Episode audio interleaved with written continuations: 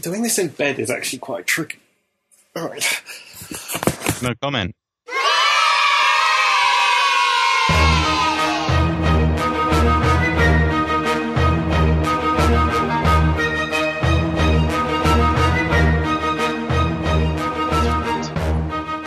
And out of makeup.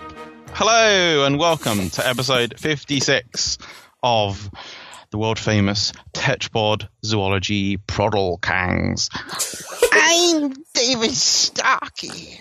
Mm. David Starkey.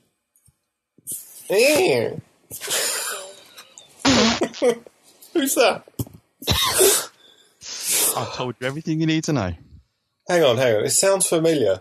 He's he's on television, isn't he? Yeah, just move on. Christ, who are you? Uh, well, the American listeners won't know. Well, that's their problem. Okay, fine. He's written loads of books and he's an Is annoying he the historian? Yeah, Yeah. yeah, yeah. God, he's Who's awful. always talking about kings and queens like they're the only Yeah. people that ever matter. Yeah, but he also has has. Wh- I don't even want to talk about him. Just who are you? he just got a set of really offensive notions and gets on TV as one of these like people that we're meant to listen to, even though why do we even? Ah, anyway, who are you? I'm Donald Trump. Oh my god. uh, do we want to do we want to briefly touch on that whole clustered up Cheeto covered tiny handed mess of a thing Wrong. or no? No. Oh, it's very sad, very sad exclamation mark. That's my Donald Trump impression. um, let's begin with uh, so long, long delay between the uh, bef- uh, between this episode and the previous one. And there's loads of reasons for that. And we've gone weeks and weeks when we've tried to arrange a new episode and it just hasn't been able to happen due to workload. We're both unbelievably busy. Yeah, we both had good Christmases and all that stuff, didn't we? We've met Yeah. up a couple of times due to various things.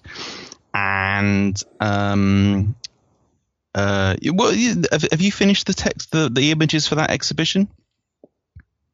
Uh, it, yes, yes, I'm done now. I can I can talk about it. I think I was um, doing uh, commissioned to do uh, paintings for the Kuwaiti museum things, and it was a bit of a rush job, and I had to produce about 18 paintings in December. So 18. 18. So I just spent the entire month painting and did nothing else. Um, God, I'm sick of painting, Darren. I want out of this art and artisting business. Get a proper job, yeah, hippie. I mean it's Well, nice. look- It's nice to get like a big solid bit of work like that. But yeah, it's um, yeah, it could Right. have, it could have been it could have been less of a rush. Would have been nice to have been able to do some other things, you know. Christmas, I've been- for example. Yeah. Mm. I've been busy, busy, busy, busy. Um, uh, in part, in part, dinosaurs in the wild, which I'll talk a little bit about later. Uh, a little bit of follow up. Um, uh, again, this happens every time. It's just been so long. I've almost forgotten, but I haven't quite forgotten because when we were talking about venomosity, the evil, the evidence for venomosity in the fossil record, Mhm. episode episode 55 that was the one where we did a full episode and then lost it and then had to re-record it and of course stupid me tried to replay the whole event in my head and it partly worked but it partly didn't And say it word And- for word. Yes i was trying to what did i say that time? Ah, this is where i paused. I looked wistfully at the ceiling and i said ah bison alveus um, i forgot in the second run some stuff that I'd mentioned in the first one, which was something to do with Triassic v- evidence for venomosity in Triassic archosauriforms, namely Uatchitodon, I think, and something else like venomous mammals, like Pantolestans or something. Oh God. Okay, so that yeah, so there you go. That's your follow up. Right. Good follow. So, in the inter- in the interests of uh, moving on, let's move on, and uh, we've got uh, uh, a bunch of cash for questions, which we which we, we're going to try and get shaking through. it up, Darren. Shaking it up. doing things Yeah. in random order. Yeah, I've I've kind of decided. I was just saying to John, I've kind of decided that that sort of works. Mix and match. We did Don't used have- to do chaos reigns. We should do that more. Yeah. Oh, and drinking game. Okay. hang on, hang on. I'm going to check whether you're really drinking this time. Hmm. What do you mean? Well, you've got a glass. Looks Two like, glasses. Looks like Coke. Could Uh, be rum. that is not Coke. and that looks like water. It's not water. Uh, there is the two minute rule. so you ought to keep your eyes on the clock. Okay, so without further ado, The do. do. oh, uh, drat. Uh, all right. um, also got Facebook open, so if anyone has any witty banter they want to chip in with, well, we'll just see. Hang on. They, they can't hear us now, Darren. What? They can't hear us right now. I'm gonna pay attention to. I've I've I've done that thing where I've said if anybody has any um you know anything worth oh, saying, okay, okay. shout outs that sort of things. alright, alright. I'm not talking about what you think I'm talking about. Okay. Um, Right. Right, so we're going to do a cash question. Let's just get straight onto Right, it. Right. Okay, this one's from. Joe Picard. Joe Picard. Give me a number. 110. Howdy, Okay. can you please discuss the dinosaur soft tissue controversy in Oh, exchange for this money? Oh God. And he has given us some money, so we must discuss the dinosaur soft tissue controversy or controversy. Controversy. I think you'll find. Um. So. Well, the problem is, the problem is there seems to be several, controversies. and and how controversial they are, Mm. or controversial they are.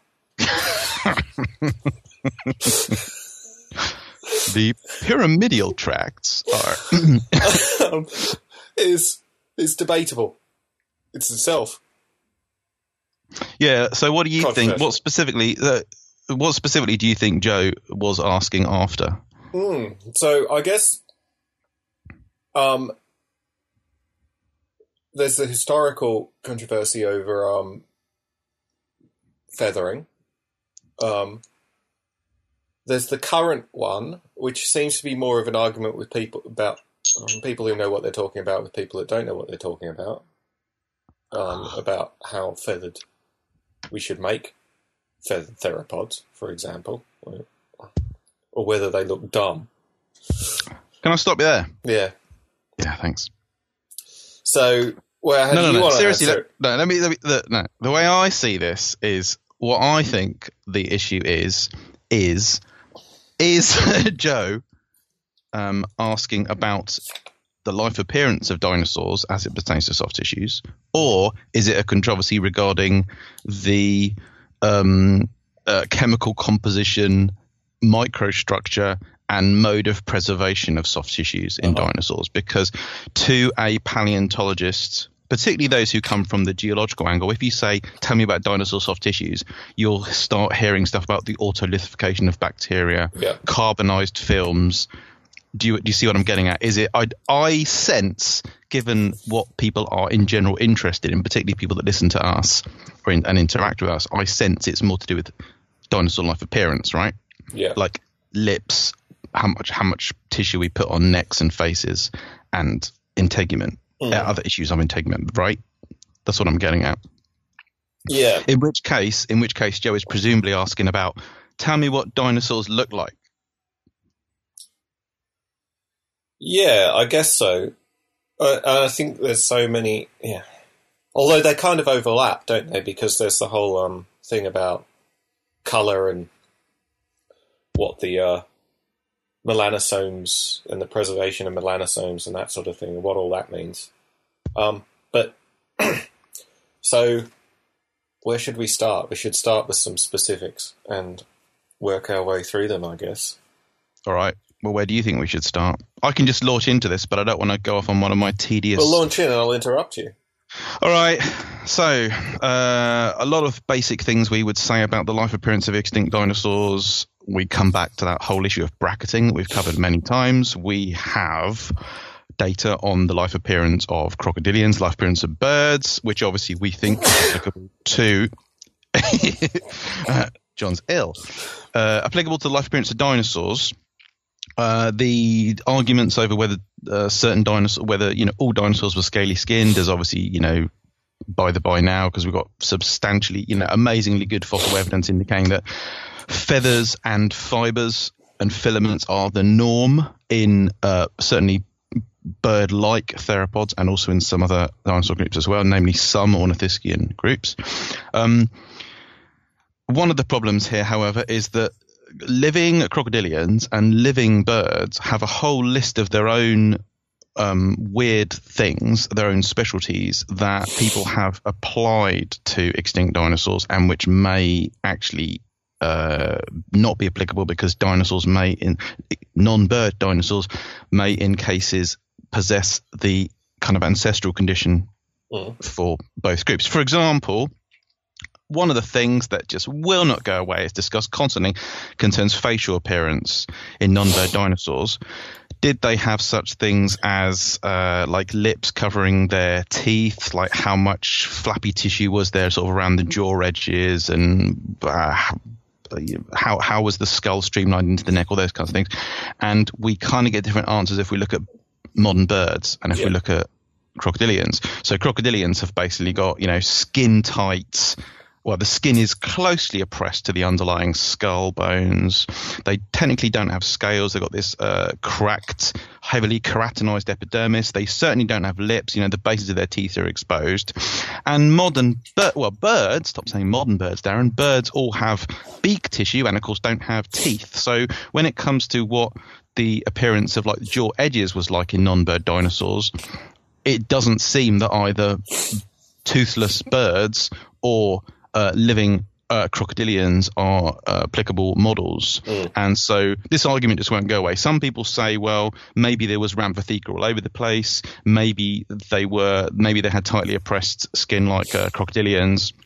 But increasingly, a lot of us are saying, based on the on this realization, the fact that crocs and birds are weird, um, and on the fact that the detailed anatomy of non-bird dinosaurs indicates that they're different from both crown groups. We're saying that no, maybe we should be looking at other animals. Maybe we should be looking at, at squamates. I mean, the idea of uh, the idea of extensive facial tissues like those of, of squamates is is looking, I think, uh, I think more likely and uh, therefore we yeah I, I, don't think I don't think that, that non-bird dinosaurs were like crocs and of course crocs are weird you know partly because they're specialized for an amphibious yeah mostly specialized in amphibious lifestyle and so this is sort of like a it's the triple for phylogenetic bracket if the two if the actual bracketing um, groups are both specialized in different ways you can't tell what the the node is. You can't really tell what dinosaurs had if birds and crocs are both specialized in different ways. And so you look at the third, the outgroup bracket there, which is squamates in this case, the ones we know about, right? And yeah, so we. It doesn't I shouldn't actually, say squamates. I should have said lepidosaurs because of course it's sphenodontians, but yeah, yeah, whatever. Yeah, lepidosaurs, right? So lizards, basically, right? lizardy type things. Lizards, snakes, tuataras in Kenya. Yeah. yeah. Um. So it's kind of yeah. So we, but it does mean that we don't actually have a good hypothesis of what that node looks like. We can kind of guess what is possible, but it's not. T- it's a very it's it's a very uninformative bracket when it comes to facial tissue, isn't it? Um, so we've got to go on anatomical arguments and yeah. similar things. Yeah, well, one one thing I would add here, I may have already alluded to it, is the fact that this expanded phylogenetic bracket way of thinking is in keeping with what we kind of think from some details of the anatomy anyway. So, for example, as anyone who knows anything about the science and art of reconstructing dinosaurs will know, there's long been this argument that, well, you know, uh, a lot of dinosaurs, you put even in a, even in a very well preserved skull, you put the jaws together, the jaws don't align neatly. It's some, there's sometimes indications from the texture at the edges of the jaws that it looks like there's some extra tissue around the jaw edges. Um, things like that, things that are making making us think that you know you can't get them to like interlock neatly. There, it does look like there is some some slop, some soft tissue around the jaw edges. Yeah. So you've got you've got people saying that anyway. You've you know you've got people like Greg Paul and so on reconstructing lip-like tissues and cheek-like tissues, and not incidentally specifically lips or cheeks, as in mammals, of course. But you've got those kinds of tissues being illustrated. Uh, but I yeah, uh, I always say this: like we shouldn't hyper homologize everything. Lip has a meaning outside of these things, Well, and yeah, cheek has know- a meaning. And Yeah, so, you I, know but I think it's a big mistake to keep to do this because then you end up with narrower and narrower and narrower definitions, and you have to come up Okay. with stupid terms for stuff, which everyone knows what they mean, right? But you know why I'm doing it because every single time you do it, you get criticised. You get some anatomist saying, "Oh yes, but that implies yeah, but I say, I, but I say to those anatomists, screw you.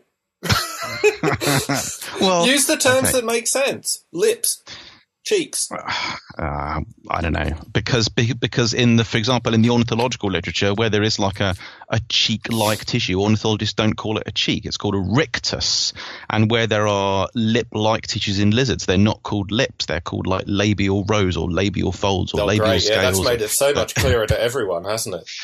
tangent It's tangent a terrible, terrible way of, of talking about things. Don't take us on this stupid tangent you're wasting valuable time Tangents are good. I- That's why people listen. how do you know oh yeah uh, 8.9 million listeners as Exactly. of last episode Exactly. just write that down. Um, yeah. So okay, right. Especially yeah. when they're just normal, everyday terms. That's when it's really bad. If you've got like a specific anatomical term already, then okay. But lips, cheeks, no. Sorry. I know what I like, and I like caveats. So, so you shut up. We're gonna stick with the caveats. So, so um, basically, the way this is going. So, bear in mind, a lot of us interested in this do actually look at the anatomy of living animals. You look at X-rays of squamates and birds and stuff. The general pattern is there's a whole ton of extra tissue there that doesn't. The, and this this again this will be familiar to listeners because it ties into what's known universally as the all yesterdays movement. Yeah, and uh, the shrink uh, shrink wrapping dinosaurs. Uh, just the idea that there's lo- there's going to be a ton of extra tissue, and when you look at uh, okay crocs, often not universally, but often are an exception because this tightly applied skin, which incidentally is not unique to crocs. I've been writing a lot about temnospondyls. It's the case in a lot of them uh, as well. Mhm. But um, you look at how much soft tissue there is around like the jaws and jaw edges, jaw margins, um, all the bony margins of like squamate skulls, and those are many other animals. Um, there's lots of examples. I mean, even at the front of the skull in like a lizard, where you look at these, you know, you've got this really nice, tight, you know, nice bony, sharply defined bony margins. Are they like just thinly covered in a thin layer of skin and, and easily visible in life? No, they're submerged in like in say a lizard with a I don't know a four centimeter long skull, you're talking about like several millimeters, enough for it to be quite a difference. And don't bring in scale factoring thing because it's the same in big lizards as well. Yeah. The at the back of the skull, where the the, the tradition in reconstructions is again to show tightly, tightly the the skin wrapping around the edges of you know all the bones at the back of the skull. You look at loads of animals, lizards, birds, mammals, amphibians.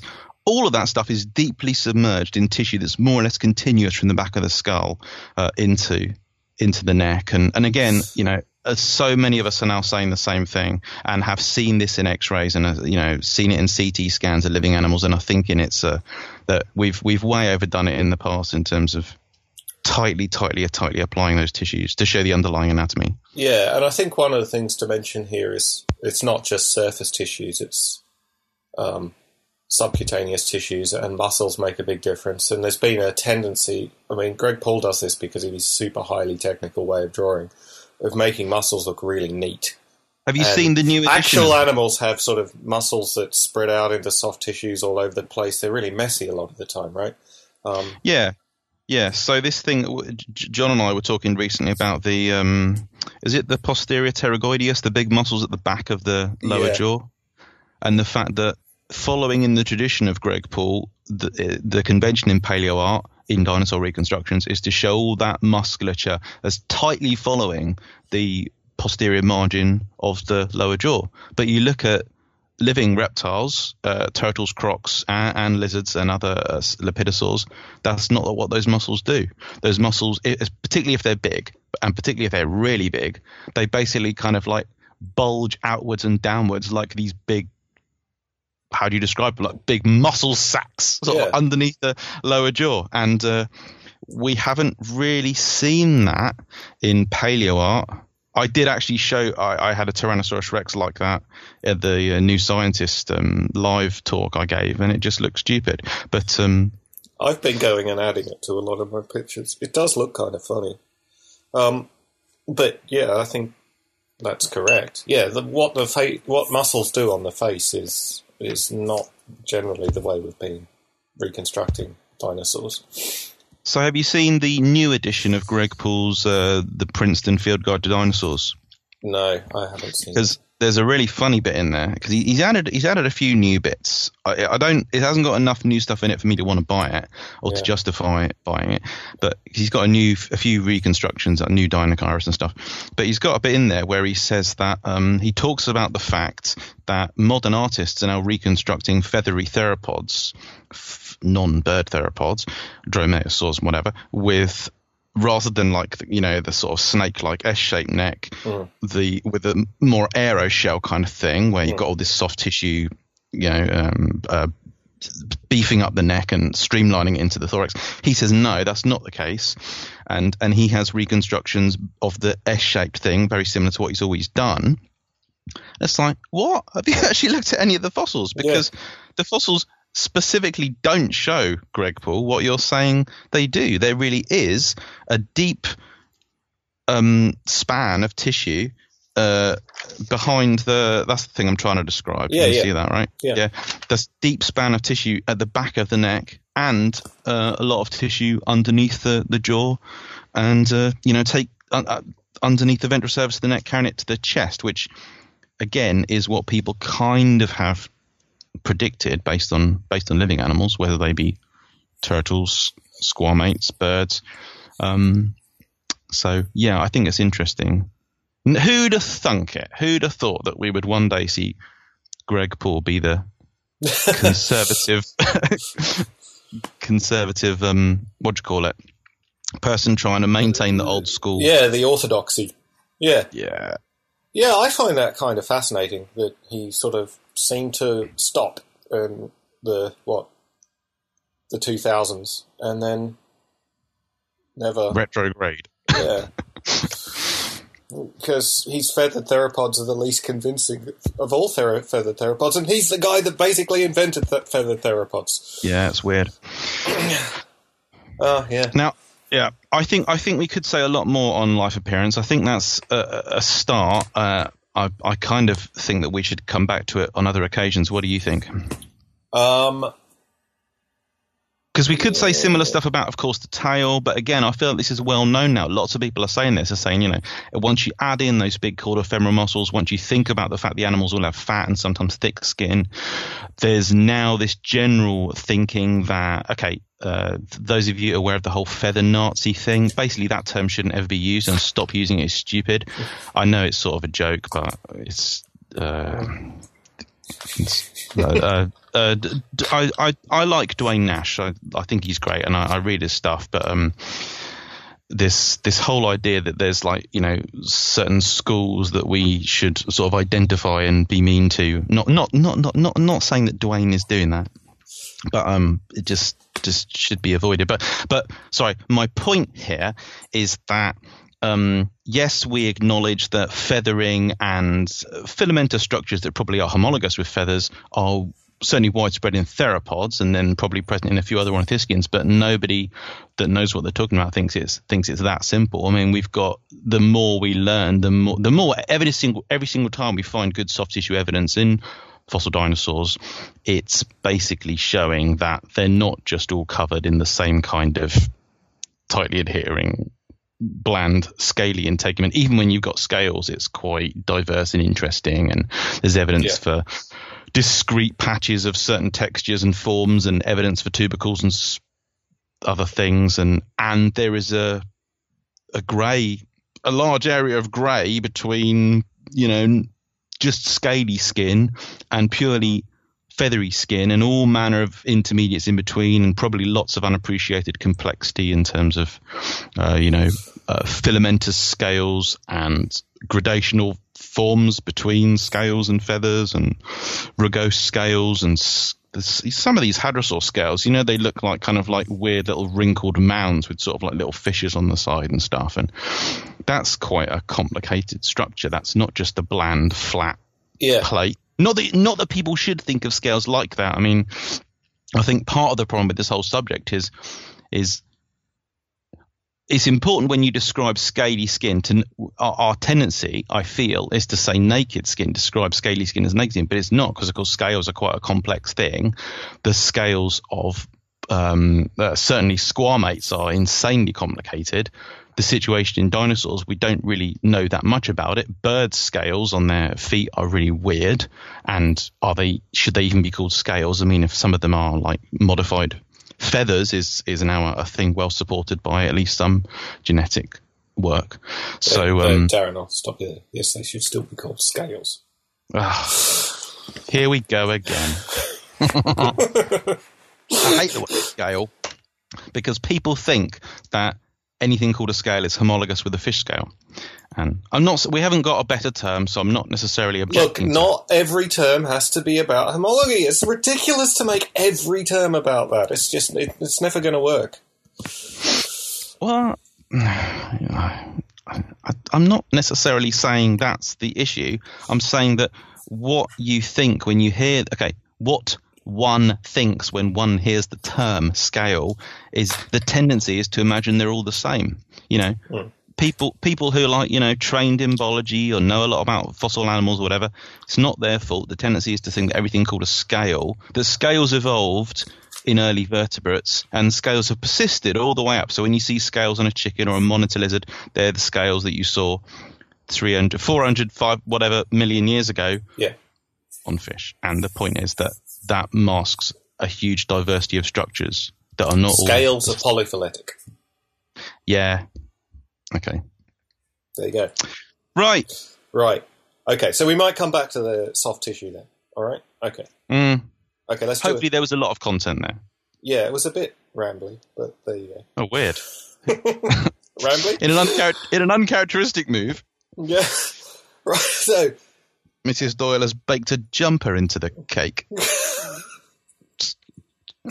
nice Father Ted reference for Uh-huh.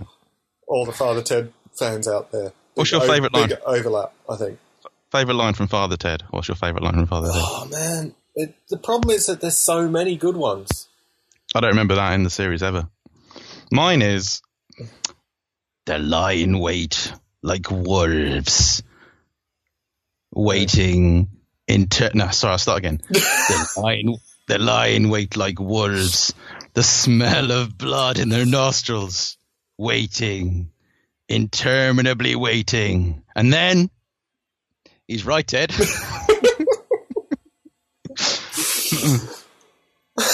I like the. I probably. I'm going to butcher it because I don't have this photographic mem- memory for dialogue that you seem to have.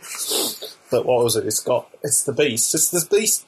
Is that from Beast the of beast? Yeah, but I Beast like. It's, it's got. They say it's got no ears and four arses. and it's and its tail and it's made of magnets. So if you're made of metal, you stick to it, and it's got four arses. And yeah. we've done that before on the podcast. Yeah. You realise? okay, uh, Okay. Yeah. Yeah. I wonder how easy that is to get hold of in America. Like, uh, would anyone in America have seen this? yes. Yeah.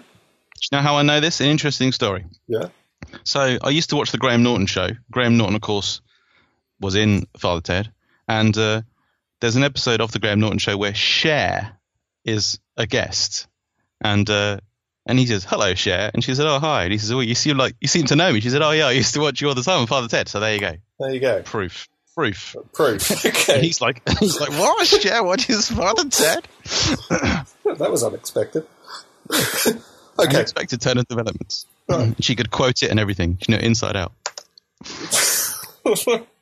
That's funny. All right, good tangent.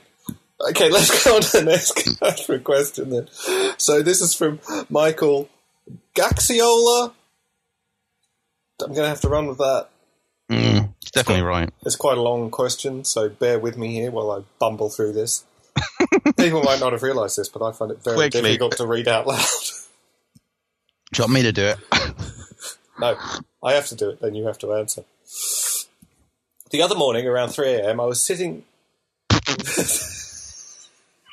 Hang on, let me get closer to the screen here. I was sifting through several photos of Jar Jar Binks. I'm gonna have to turn you off.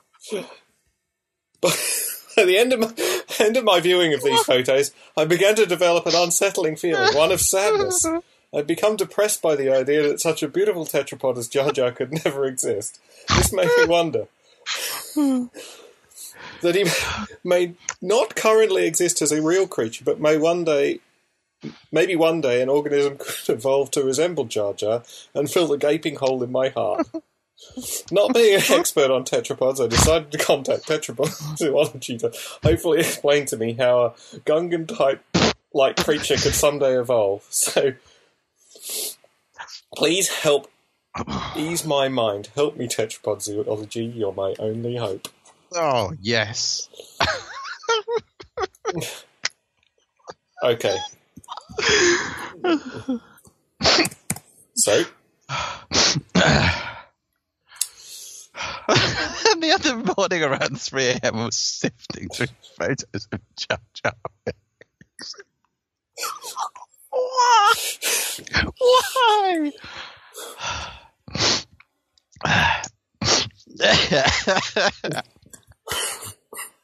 Do you know who we have to thank for Jar Jar Binks? um, no, You actually do. Do you know Terryl Whitlatch? no. Ah, she's great. well, she invented Terror. Uh, she invented Jar Jar Binks, and she likes. She's brilliant. Not criticizing her. And uh, those of you, excuse me, those of you who know the wildlife of Star Wars, Terryl's book, uh, will know how good it is, and her other works, including the Katurran Odyssey, which is about ring-tailed lemurs that go through time and space and see crazy stuff. And uh, I'm trying to find it. Right, there's a book called Wildlife Real and Imagined, which is she's great at doing. Um, yeah, these speculative creatures, which obviously George Lucas really likes. Also, uh, Star Wars creatures. That's a tangent we could do, but we won't. Um, Terryl really likes the whole kind of like the duck-faced, kind of long alien, long-faced alien thing. There's a whole uh, there's a whole bunch of uh, creatures she's invented that have that look and uh, the Gungans, um, yeah, sort of. I sort of imagined that they were possibly. She doesn't explain how she came up with a specific design, but I get the impression that the that Jar Jar Binks was. I do a good Jar Jar Binks impression, by the way. Was um, uh, kind of.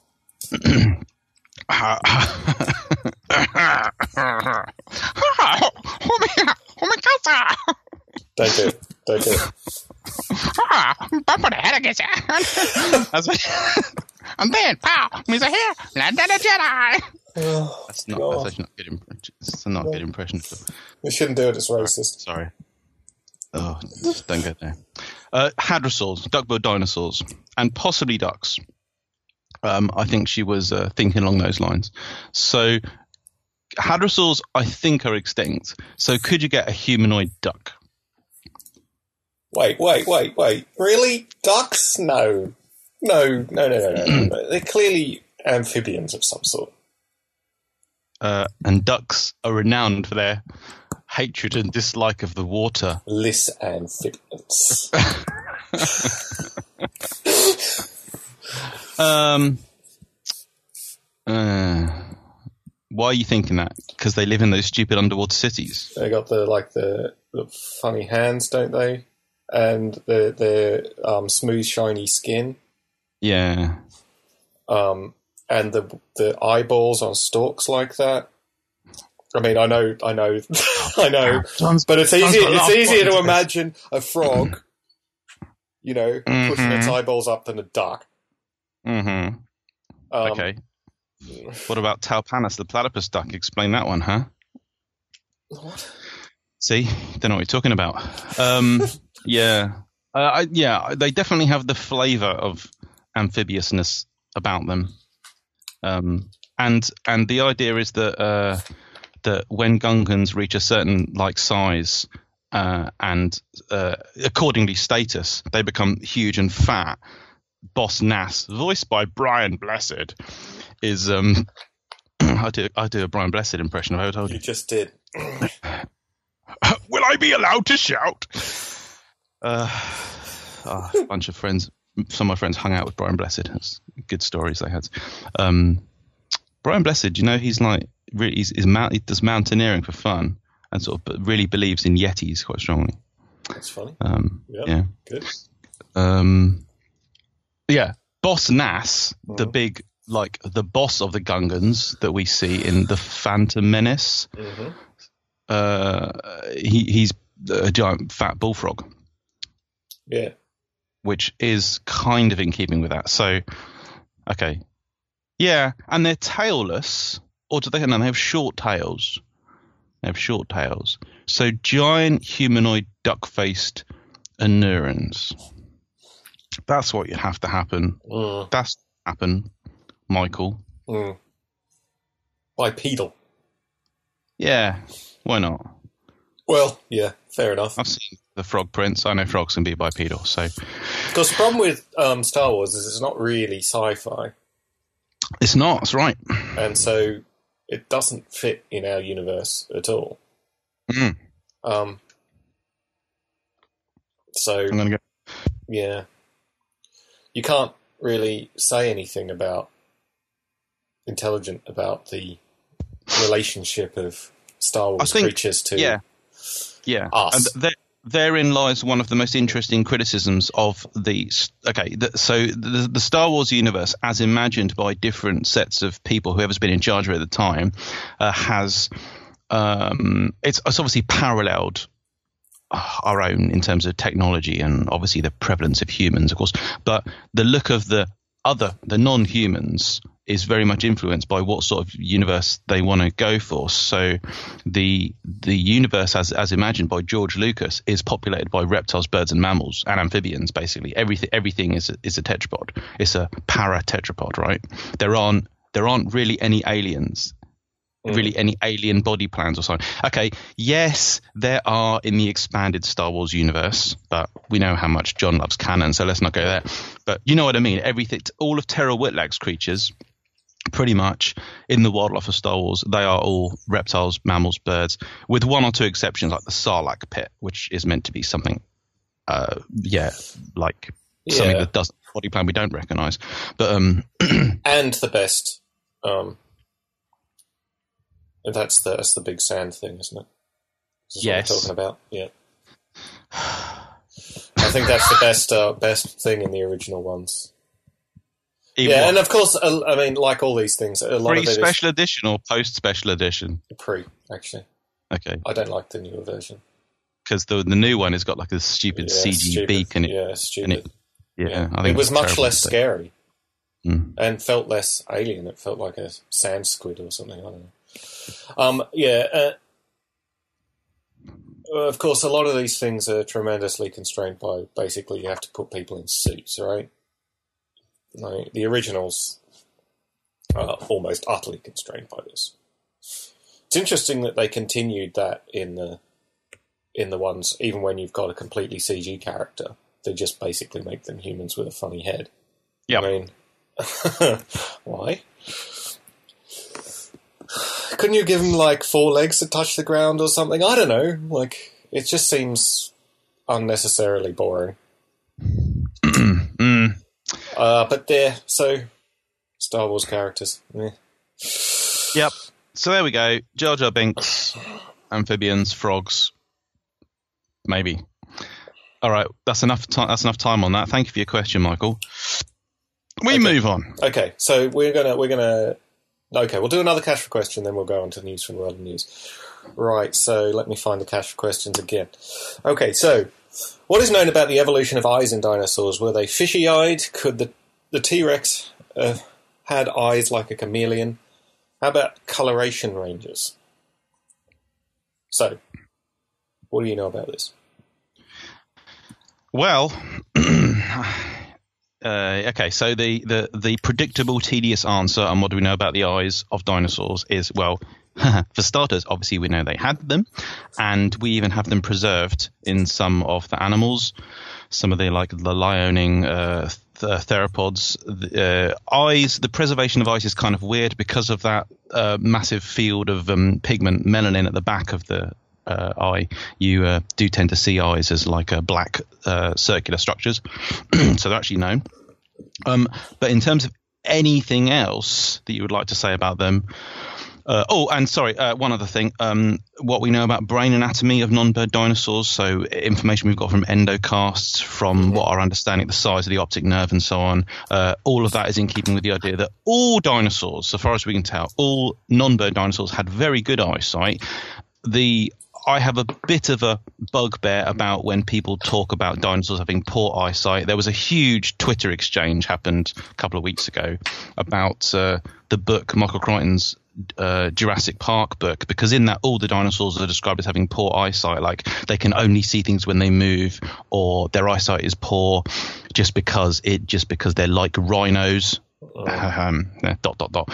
Um, and all the evidence is against that. So even the dinosaurs that stereotypically are regarded as having poor eyesight, namely like big ceratopsians and ankylosaurs, no evidence from their brains and the size of their orbits indicates their eyeballs were really large and their the parts of their brains devoted to processing information from the eyes were, were big. So everything indicates their eyesight was pretty good. And the stereotypes, the idea that if you're like a rhino, you should have poor eyesight like a rhino because a rhino's got poor eyesight is also probably rubbish. Uh, the studies that have been done of rhino eyeballs and rhinos ability to see. Rhinos actually have pretty good eyesight, supposedly about on par with that of, say, a rabbit. And when was the last time you heard someone look at a rabbit and say, "Ha, look at that stupid rabbit and its rubbish little poor eyesight"? No. Yeah. So, uh, okay. I think part of part of the um, the reason people might buy that is because their eyeballs look small. Uh, rhinos and um, a lot of dinosaurs, their eyeballs look small in comparison to their bodies. But you've got to remember that so. absolute size in eyes matters. And so a big a big dinosaur has big eyes. Yeah, even if they the look biggest, small in its head. Yeah, the the biggest dinosaurs. So anything from like say a Tyrannosaurus upwards, they would have had. We can say this based on what we know about the sclerotic ring in the dinosaurs that have them, not all of them do, and the size of the orbit, the bony eye socket itself, we can say that their eyeballs were huge and they were the biggest eyeballs of anything apart from ichthyosaurs and giant squid. So the eyeball of like uh, Tyrannosaurus rex and a, a, giant sauropod and some of the other really big dinosaurs, their eyeballs would have been about 15 centimeters in diameter, which is that. Think of an eyeball that size in your hand. That's oh. huge. And it then doesn't matter if you're one ton or 100 tons. An eyeball that size is like a brilliant device. It's like there's no need for it to be like better because you you can't collect any more light yeah. in the terrestrial environment with, with a bigger eyeball. So um, we assume that what was true of what, what is true of the eyes and visual abilities of living reptiles. So again, that's squamates, crocodilians, and birds. We assume that the things that are true for those animals are true for extinct dinosaurs. So visual acuity was high. The number of like you know cells in the eyeball was really high. The um, ability to discern movement and color and acuity was probably really high, again in keeping with, with brain anatomy and so on.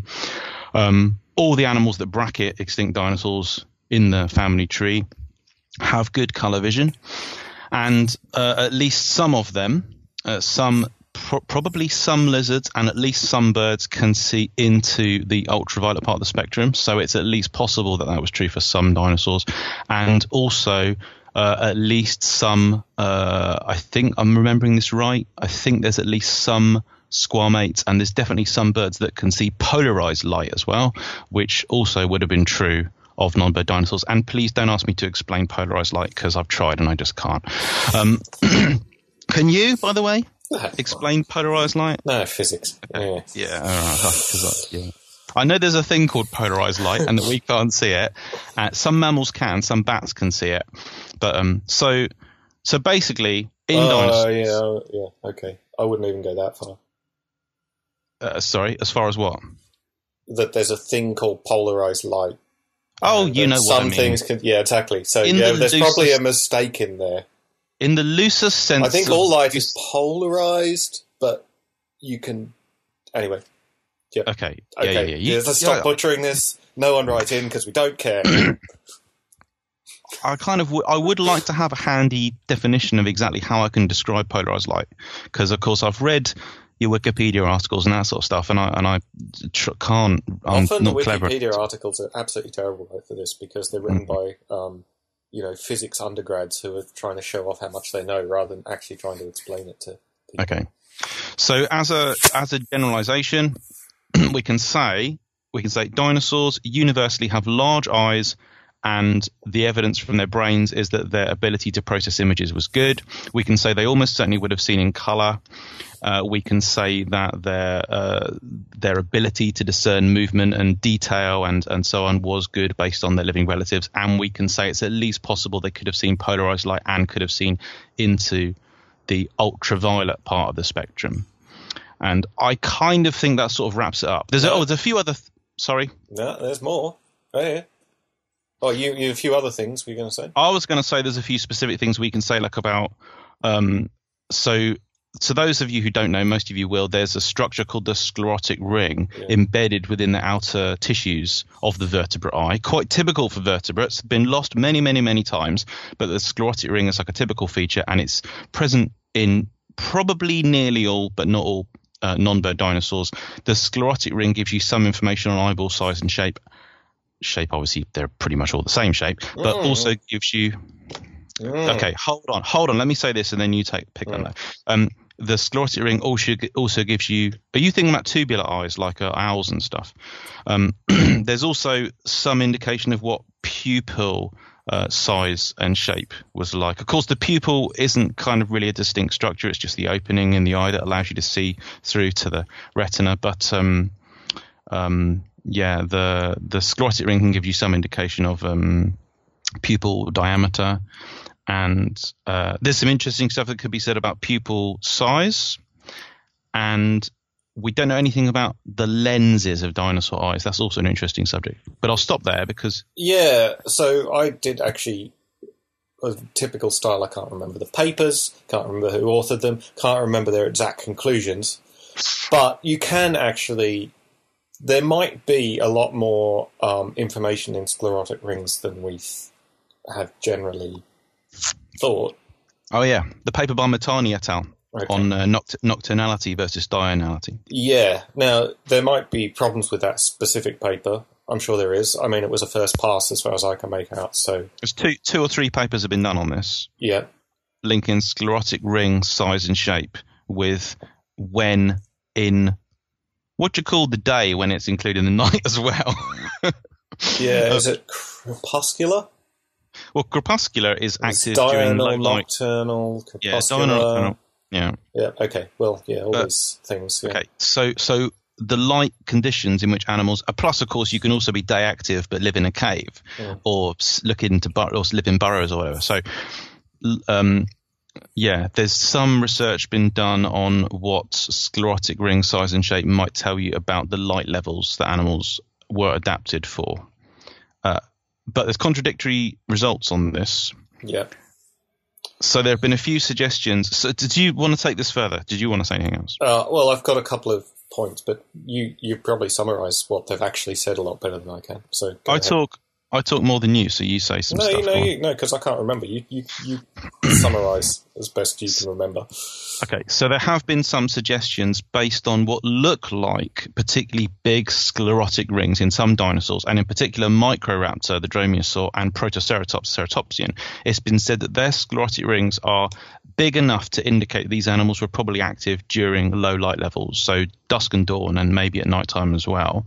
And uh, there's a paper by Nick Longrich where he looked at this specifically pertaining to Protoceratops, and he did conclude that the sclerotic ring in Protoceratops is unusually big, indicating this animal probably was active during low light levels. And there's this paper by Motani and one or two, uh, Ryosuke Motani, who's best known for his work on ichthyosaurs, but uh, and maybe one or two authors. Oh, sorry, I can't remember their names, but um, they said that there's evidence from sclerotic rings of some dinosaurs and some pterosaurs too. In particular, I think I remember Scaphognathus being mentioned. They said that ev- evidence there for um, eyes being active in low light as well. They didn't that study, the Motani one, didn't support what Longrich said about Protoceratops, however. Then um, the idea that Microraptor might be active during low light levels, that it might be what's called scotopic or crepuscular, that it might be active during night, dusk, and dawn, that does now seem to be contradicted by the evidence from melanosomes showing that Microraptor had iridescent plumage because everything in the modern world with iridescent plumage is day active. It seems weird to imagine that you'd be night active and have iridescent plumage. Maybe I don't know. You know, not hundred percent. This isn't like case closed on this, but um, that's the work that's been done so far on that issue.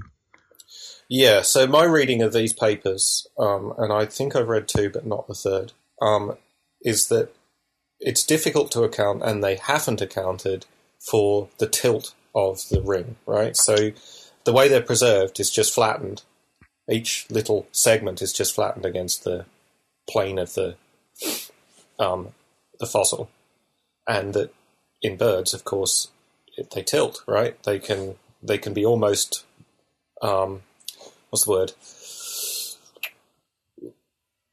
Standing on edge as you look at the eye. All right. Yeah. Yep. And Right, they can be almost flat as you look at the eye, Mhm. and it's very difficult in fossils to tell what angle they should be at, and the angle might actually be the crucial thing rather than the actual size of the plates. Ah, interesting. So, Can you remember where you heard that? I haven't ever seen that written down. uh, no, Okay, that's I'm a, really gr- handy. I'm a great researcher. Yeah, yeah, I really keep track of where I get all my ideas. yeah. Anyway, so I think that's a. I think it might be acknowledged in one of the papers that this is a this is an issue that they can't reconstruct this properly, um, and so you know this might actually be the crucial thing that tells us about what the eye is doing in many ways. And certainly in modern birds, we know this is this is crucial. Imagine you get an owl and it's just all flattened out. What does it tell you? You know, Mm. you've got tubular eyes, but flattened out. It looks like it's got enormous flattened. And you imagine all the intermediates between those, right? So in owls, you'd probably realize something weird is going on because all the things would just scatter everywhere and it wouldn't make a nice ring. But if you imagine all the intermediates, then you realize that there's a bit of a problem here in that on the way to specialized eyes um, for this sort of thing that are presumably functionally different, then you're going to end up with you're going to end up with the wrong sized um, hole in the middle Right. and all this stuff, you know. So it's yeah, it's it's problematic. And if we That if we could find a way of reconstructing what the tilt was reliably, Mm. then it might we might be able to um, learn a lot more about the function of eyes, as well as also the things like how big the opening was and how big the actual eyeball is and stuff like that. Because at the moment we're probably overestimating the size somewhat. Because you imagine if they get flattened, then the edges might go outwards a little bit and the inside could go in. So we're overestimating the overall size and underestimating the um, the hole in the middle. So where your um, iris and pupil go would be underestimated in a lot of animals because as the plates collapse, they make the hole smaller. As you might So imagine, I probably haven't read this anywhere. I've just thought of it, but it, it, I can't see how it would be incorrect. Uh, we know that plates tilt in birds, right? there's scarcely any papers on the detailed anatomy of sclerotic rings and sclerotic plates. Yeah. For those of you who don't know this, the sclerotic ring is formed of, I think it's normally something like 30 to 40 individual plates, and the plates aren't just floating in the eyeball. They have complicated, like wiggly suture lines, and they are actually locked together. So, in a if you dissect an eyeball or if in a decomposing corpse, you can actually re- remove the whole sclerotic ring, and it will remain intact. I think what you what you've said, I think is there's definitely some validity to it. So especially if especially if the sclerotic rings are somewhat deformed, they've been squished during preservation, which of course virtually always happens with fossils. In exceptional cases like owls, though, where the sclerotic plates are concave on their outer surfaces because they form this turret-like tube, they're so weird. Their shape is so weird. They've got like raised rims on their uh, medial and lateral margins. Yeah, you, you would you would know there was something weird going on, but I do take the point that you wouldn't get that in a lot of other animals where there was like sixty percent of the degree of weirdness that there is in owl eyes. So uh, that's interesting. Yeah, Yeah. there's literally there's So we might be able to tell quite a lot about eyes if we could figure this out. Yeah. Yeah. Well, maybe that's the next step. Maybe you know, so, you know, we're very early stages, obviously, in things like 3D modeling and CT scanning with fossils. Hmm. So I can well see someone getting onto a into a project where they do this, like models, model uh, and reconstruct sclerotic rings as they would have been in. Yeah, there's probably even some that are preserved Hmm. in matrix, right? In without being deformed. There definitely are, yeah. So, so, like I say, there's like two papers on this, not not including those two, the Longrich and the Motani ones. There's like one or two others that talk about the sclerotic ring and what it might mean. For there's stuff we could say about pupil shape as well. Um, in general, we think that um, uh, in general we think that dinosaurs had circular pupils because that is, it seems, the normal condition in birds Yeah. it's also widespread in um, uh, lepidosaurs. It's the normal condition in, in, in lizards and snakes and relatives. And, but crocodilians tend to have a slit-shaped pupil, and some birds have a slit-shaped pupil. Skimmers do, which shows that it can evolve in birds. Therefore, there's no reason why it couldn't evolve in other dinosaur groups too. And there's even birds with square pupils. The king penguin or the emperor penguin. Can't remember which one now. I think the king. I'm going to say king penguin. Uh, the pupil closes to a a small square. So basically, those facts show that there is the possibility for novelty in pupil shape. Hmm. There's no real good reason why there why there couldn't be. And then the thing that's artists have often wondered about is would you have had horizontal bar-like pupils in, say, herbivorous dinosaurs? Um, bear in mind, many herbivorous dinosaurs that people often restore are not living on open plains Yeah. like many of the mammals that have pupils of that kind, nor is it a thing that's limited to herbivores, because there are some carnivorous mammals, for example, some mongooses, that have got horizontal pupils also. It seems to be something to do with. Uh, I I'm going to really fumble at explaining this, so let's see if this works. Imagine you've got a pupil, it's a horizontal bar, and you've got your head down, Yeah. um, I just can't. Ex- I can't explain this. It's like the pupil can stay. It's like you, even if you move the head a lot, the pupil can s- stay with this. I, I can't explain it at all. No. I need. To, no. Okay. I, I, do you see what I'm trying to demonstrate? You don't have to cover your pupil with the top of your eye to. You can keep the more of the pupil's surface area um, exposed, even moving your eyes up Yeah. and down. Right? There was a paper on this last year, and it explained it as saying that basically, imagine okay, I've got my head down and my mouth on the ground, but my pupils are in this fixed position, parallel to the horizon. But as I lift my head, and and then I can use my nose and ears better as well. Maybe um, the pupils kind of stay in the same band. I, I, I let like, let me get back to that because I need to explain that better. Yeah. I don't understand it well enough what I'm trying to say.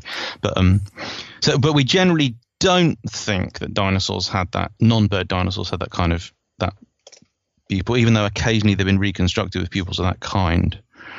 Because um, well, they're not living in those like open plain-like environments. Surely Well, some of them some, must some of them. Yeah, I mean, Yeah, that's the thing. I mean, yeah, probably some. Um, and I think there was there a paper last uh, while back about slit pupils being useful for um, being close to the ground. Like there's something about um, and possibly glare, which is why skimmers have it and crocs have it, um, Hmm. and small cats but not big cats. The normal explanation for a slit pupil is that, and again, this is this sounds like a just so story. It's not convincing, but it, it sound, it's normally said that it allows the minimum amount of the pupil to be open during bright light and the maximum amount to be open during low light. So it's Yeah. better for animals active in times of intense light and darkness. But again, why is that better than another kind of pupil? I don't. That's the the thing I don't quite. Yeah, well, this paper I read, it was about glare reduction um, Hmm. close to the ground, uh, which is also where you get it in lizards, crocs, small cats, but not big cats, um, and skimmers, but not other birds, because skimmers are close to the water, right, when they're Yeah. skimming. Um, Mm, mm. I think uh, it's not a complete. It's probably not a complete explanation, but Sounds like there might be something in think it. Of, think of, and I didn't understand the optics of it. Optics is incredibly complicated. Yeah. I don't understand. So I think that that's um, one other thing. Bu- concept drawing and design, if that is their real name, they also ask: Could the T Rex have had eyes like a chameleon? And uh, there, now that's an interesting one. Like a chameleon, in the sense of like out on those big bulging turrets. No, I think we would probably see evidence for that we often don't have sclerotic rings for tyrannosaurs. If most tyrannosaurs lack sclerotic rings, so there's basically no reason to think that that they would have those weird bulging eyes that chameleons have.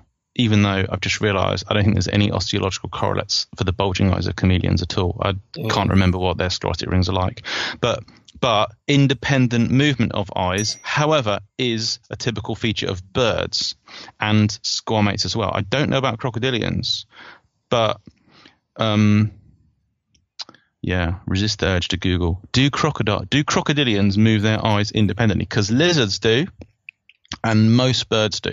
Not all birds can move their eyeballs, but um, yeah, independent movement of eyes is actually, believe it or not, this is weird to us because we're mammals with pretty weird eyes.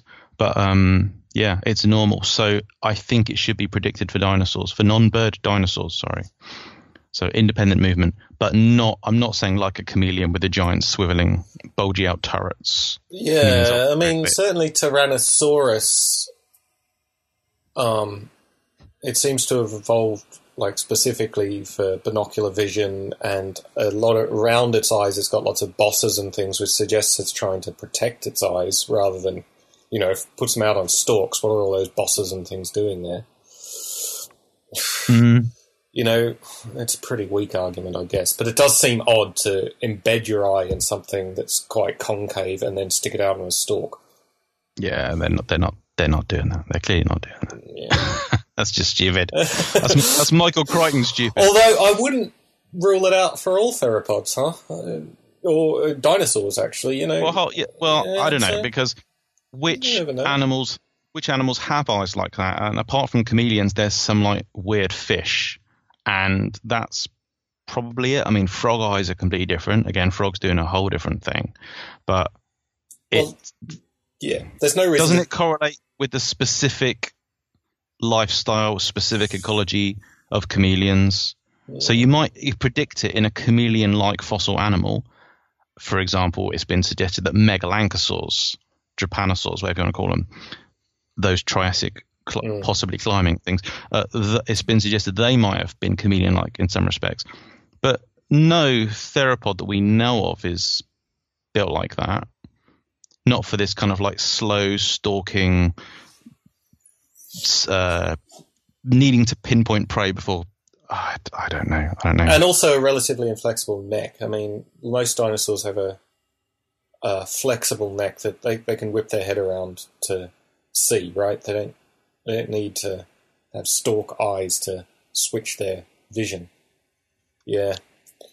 Yeah, it seemed overkill to have stalk eyes and those necks. Yeah.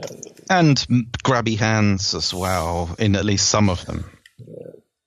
Okay, so it, it doesn't seem impossible, right? And there's, as you say, osteological correlates we probably wouldn't know for a lot of dinosaurs, but it doesn't seem likely. There's no reason to think it would happen, right? I guess that's what we can say. Okay, so, So, there you go. thanks, so- concept drawing and design, if that is your real name. Tightly answered. So we discussed uh, in previous episodes what uh, how things are going with TetZooCon and how year on year they've gotten bigger and bigger. Well, we've outgrown, as we probably said last time, we've outgrown um, the London Wetland Centre, and we've for 2017 we've got a date, we've got a venue. Would you believe we've also got a pretty much fully confirmed lineup of speakers? Yep. I don't want to give any surprises away, apart from say that uh, thylacines might be involved, and speculative zoology, conservation, etc., etc. Um, so we're going for, oh God, the love of Christ, what uh, twenty first of October? Oh God, I don't know. Oh, you're as bad as me. No, you're not. You're much worse than I am. But just go to the Facebook page. Facebook knows all. uh, what? This is so weird. I've just put in TetZooCon and it's take, hasn't taken me to the page. Take me to the page. Looking at a message. Twenty first of October. So it is. It's a Saturday. Yep. Saturday, 21st of October, 2017. Write it down now. Come to TetZooCon. If you're listening to this, there's no excuse. well, there might be some excuses. Of course. But if you live in England, there's no excuse except for the trains. Yeah. There's no excuse. Except for the cost involved in travelling about yeah. the country and our inept public services. and it's in, I'm afraid it's in central London. I know that stinks if you don't live in London, but it's frankly where all the people are. Sorry. Um, at, well, hang on, hang on. It stinks less than just about anywhere else, which is. if you don't, I know if you don't live in London, you have these people saying, "Oh, it should be in Bristol," or "Oh, it should be at Land's End." Yeah, right? which is great if you live in Bristol yeah. or Land's End, but if you live anywhere else in the country, then that's that's worse than London. Which is why we keep settling on London, apart from the fact that I also live here, so it's a lot more easy for me to scout venues and move stuff there on the morning and all that sort of stuff. So. And you are the most important person involved, and also very well, lazy. We have asked about Southampton, but it got no votes, didn't it? Uh, Southampton, well, yeah, there's just no, there's nowhere that could run it in Southampton. Yeah. Uh, Southampton's oh. where I live, for those of you who don't know.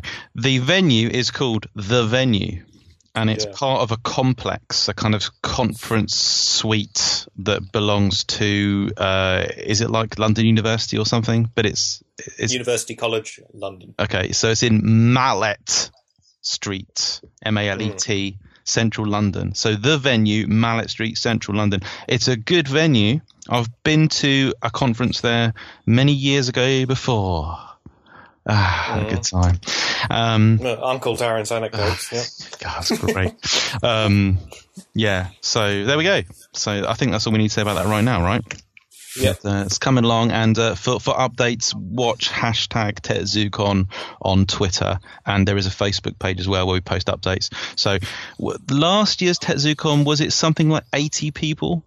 So we yeah, something like yeah, that. and we've increased approximately a third part, you know, a new third every year. So we really need to be well. We expect to be getting over hundred people, and um, we, if you can help with advertising, let us know. We do sort of play, we're thinking about advertising in like magazines and stuff. Uh, you know, getting the word out because we need to like attract some new kind of clientele. We've got obviously this like core audience who are great and pretty reliable, but we need to have like, you know, somehow yeah yeah, there are people out there that would enjoy it that don't know about it. Right? Yeah. So yeah. So to... yeah, I've looked into advertising in BBC Wildlife. That's a complete non-starter, I'm afraid. I'm also planning to. I've tried Fortean Times because obviously the cryptozoology stuff is of interest to people that read that, but they don't seem to be interested in advertising.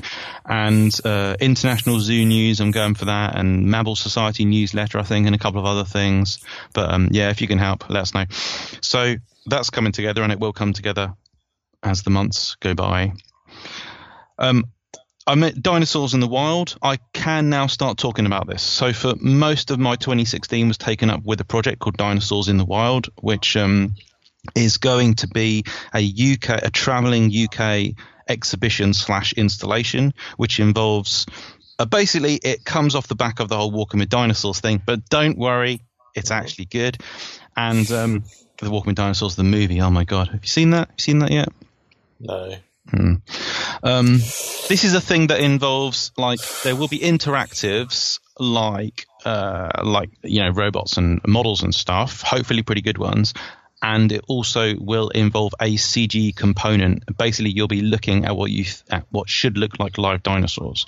And okay, I'll say this now, and I'm sure I'll say it again later. As always, w- the more people get involved, things never ever ever turn out exactly how you might like if you've been involved in the creative process but Never work with other people. Dan. never work with other people. Good advice. But i would i would say that things are roughly looking pretty good in terms of how you expect dinosaurs pterosaurs etc to look. There are pterosaurs in it also. So um and this is a traveling thing. It starts out in birmingham uh, then goes to Manchester and then goes all over the country. Um, so um, yeah, dinosaurs in the wild. Um, uh, yeah, Cool. I, and I could say loads more about it, and tons and tons and tons of work of work has gone into it. Keeps me busy permanently at the moment. So um, Well, that's good though, right? yeah, um, And it's looking and it's looking all right. That's good because most of these projects you get involved in, and they I don't mean you in particular, but just generally, and you end up profoundly disappointed by the result and never speak of it again. I, I, I might be allowed to say, I might not be allowed to say, but I might be allowed to say that um, some of the some of the companies that I've worked with have previously done stuff where I'm not going to say anything negative, but they've previously done stuff where the dinosaurs have looked like, as you'd imagine, dinosaurs generally look in the media these days, as in like. for the, for the for the benefit of listeners, I just roared into the camera there, uh, Yeah. and they did There wasn't enough spit. Darren. sorry, and Spit's in spittle and slobber. They Yeah. did, there was a lot of that kind of stuff, but um, I do seem to have. Uh, I, mm, I hope I've turned it around, and that uh, this is the thing I did the other day. Can you see that?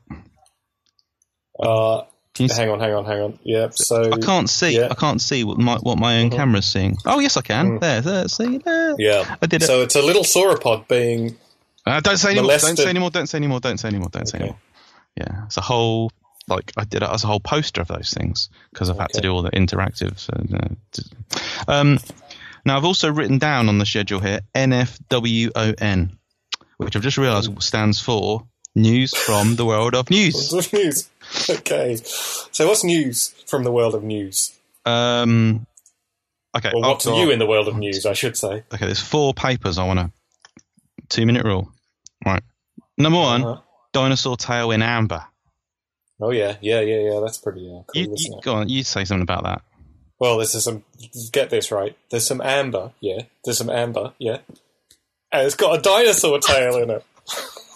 That reminds me of the time I fell overboard and was almost eaten by a hammerhead shark. Have I ever told you that story? No. Well, I fell overboard and I was attacked by a shark. And the funny thing was, its head was shaped exactly like a hammer.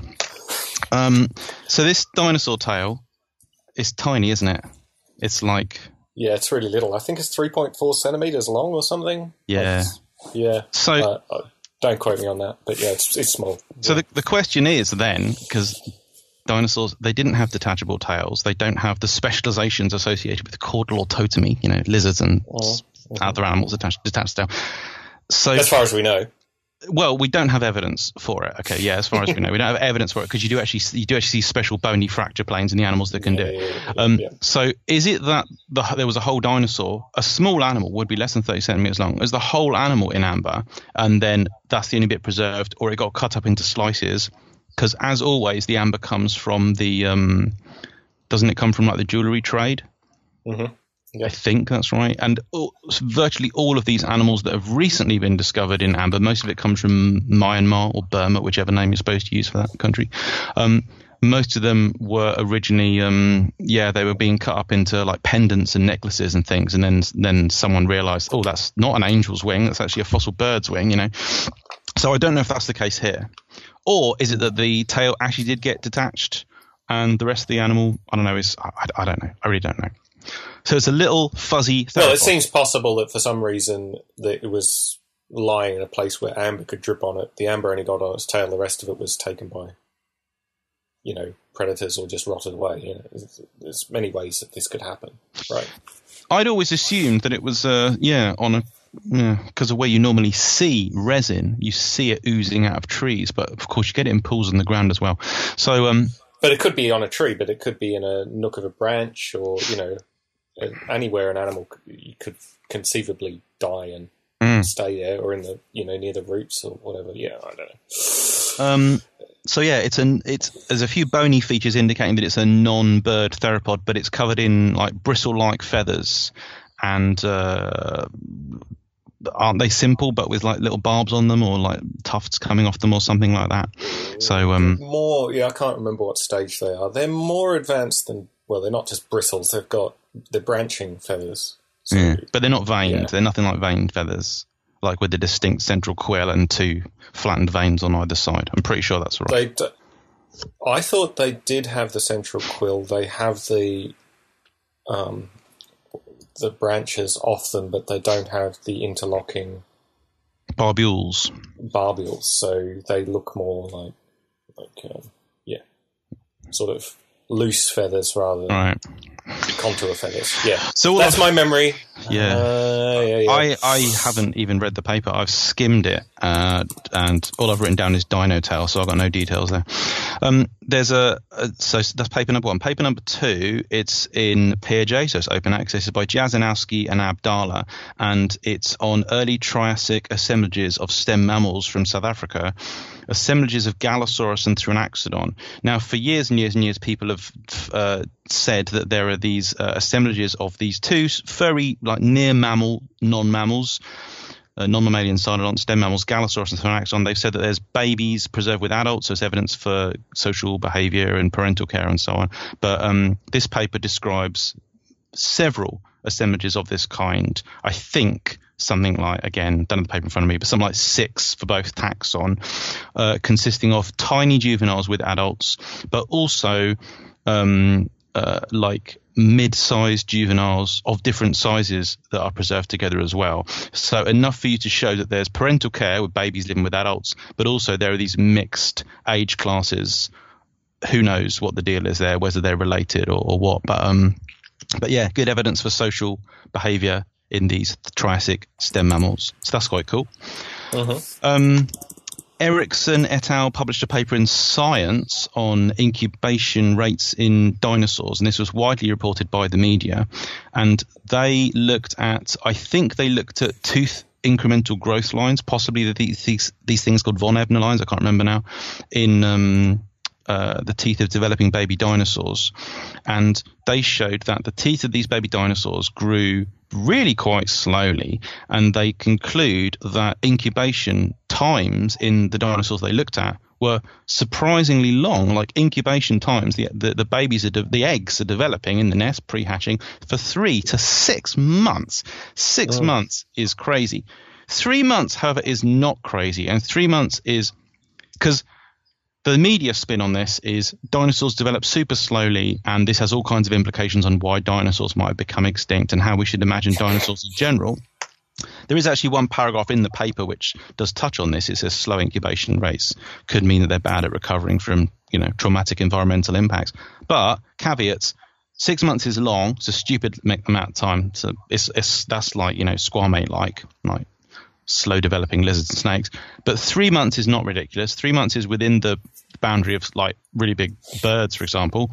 And and the caveat here is it's only based on two dinosaurs. It's only based on I think Protoceratops and Hadrosaur. Uh-huh. So while those taxa or the clade including those taxa might have developed comparatively slowly, this doesn't include data from numerous other dinosaur groups, most notably theropods and bird-like theropods. So I slightly object to the fact that we've seen lots of stories saying, "Oh, dinosaurs developed super slowly," because it's like, well, some dinosaurs seemingly developed quite slowly. First of all, it's not definitely super slowly.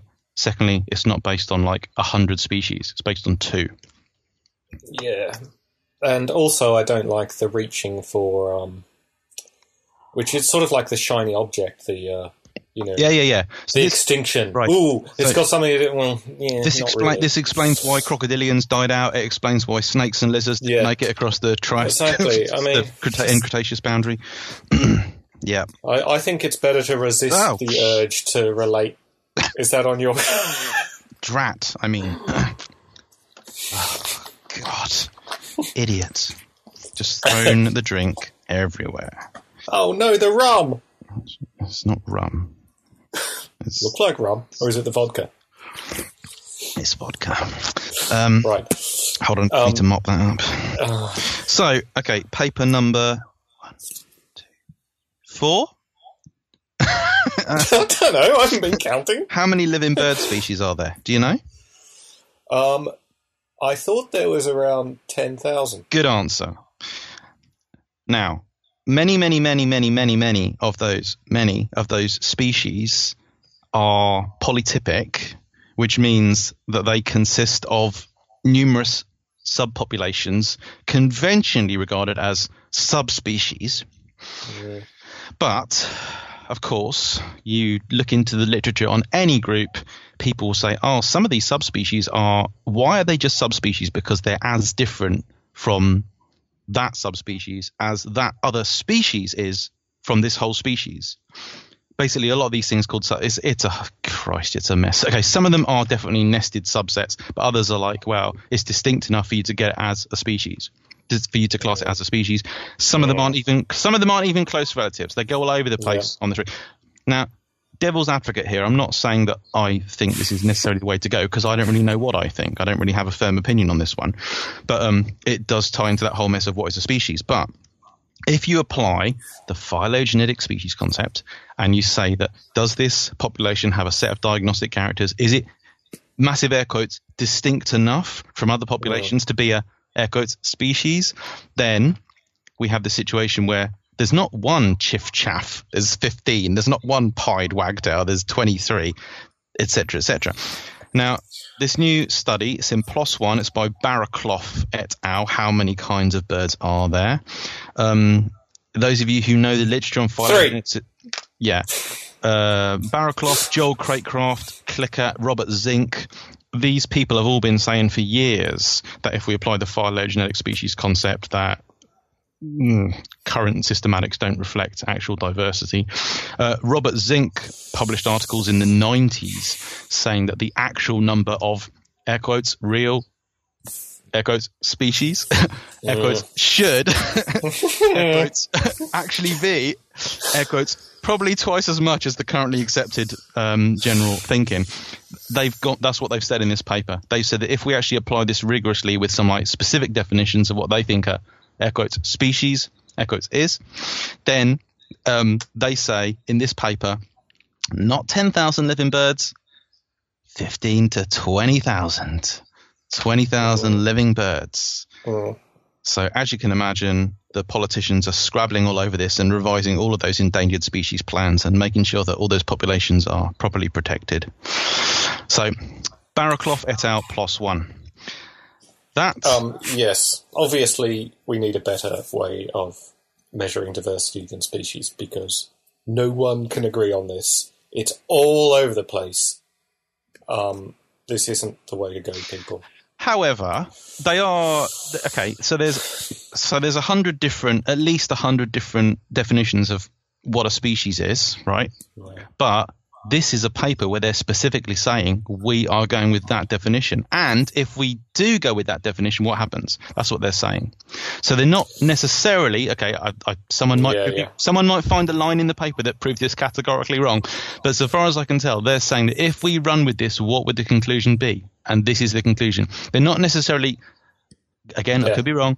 So my my thinking is they're not necessarily saying this is the way it is. They're saying if we apply this, what is the result? And uh, Yeah. And I think on that on that case, I think that they're right.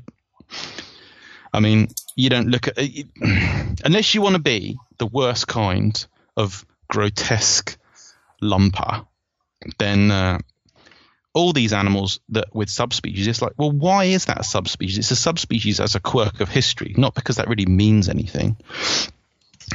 And it's like, and I want it on. I want to tick that on my list. I don't want to have that in that species. I need that. That's because that's the common criticism. So yeah, you just want it so you can tick seven goals instead of one. I haven't seen the herring gull. I've seen the Smithsonian gull, the yellow-legged gull, the mixed gull, the grey Yeah. gull. Yeah. yeah, I guess the reason it seems a bit like in some ways it's just be funny, right? But I guess the reason this is a bit pressing is because of the conservation angle. And Yeah. I don't feel like we're doing a very good job on that, right? Well, Because what for conservation we kind of need to preserve genetic diversity and prever- preserve ecosystem integrity. Um, and the current mishmash of species concepts and the different ways they're applied all over the all over the shop are just making this a big mess. well, yeah, but on the other hand, I mean, they're probably circling around sort of vaguely where we want to be, but Yeah, it's yeah. not very rigorous. No, but you, but, but uh, we, we, I'm sure we've covered this before. You can also say that we're gradually moving away from the stage where there are plans to specifically protect species apart from flagship species, your African elephant, tiger, etc. And instead, it's like protect the, I don't know, Carpathian ecosystem or something, and it's got, you know, it should have about 20 passerine birds in it and 10 frogs in it, that, that kind of thing. And Yeah, to, just to know twenty. Okay, so so so it should have twenty, and then we just go, oh, actually, all these things are subspecies. are Actually, forty. Can we lose half of them? Well, probably the answer then is yes, because there is this whole literature on on extinction management and how much. No, no, no. What I'm saying is that you've already assumed numbers based on some sort of system, which is the current mishmash system that we've got, which makes, which is Well, you- applied differently to different taxonomic groups. it's a big mess. take- That's what I'm saying. It's not very scientific. Well, well, you take a poll of experts and. Yeah. Yeah, exactly. Yeah, science by democracy. Great. Um. Um. So okay. Right. So there you go. Good one. So uh, again. Although, no, I agree with this paper. If you take a species concept and apply it, I do think these are interesting ways of doing it. Like, just take a pure species concept and try to apply it and see That's my are. right. Yeah. Okay, because I predict that nobody that works on the systematics of birds is going to take this. No one is going to go away and rewrite. And, and next time they write a book, no one's going to say, "By the way, there are now twenty thousand birds." Instead, they're all going to say some experts propose that we might recognise. There's going to be all these caveats. Someone maybe we should do this, and in the individual groups concerned, how many white-headed gulls there are, how many pied wagtails there are, etc. There isn't going to be a case where people university just lie down and take this. Pardon the expression. There, it's all going to be like this is the thing that some people say we should follow, but we mostly don't follow it. So I don't think there's anything wrong with saying what they've said.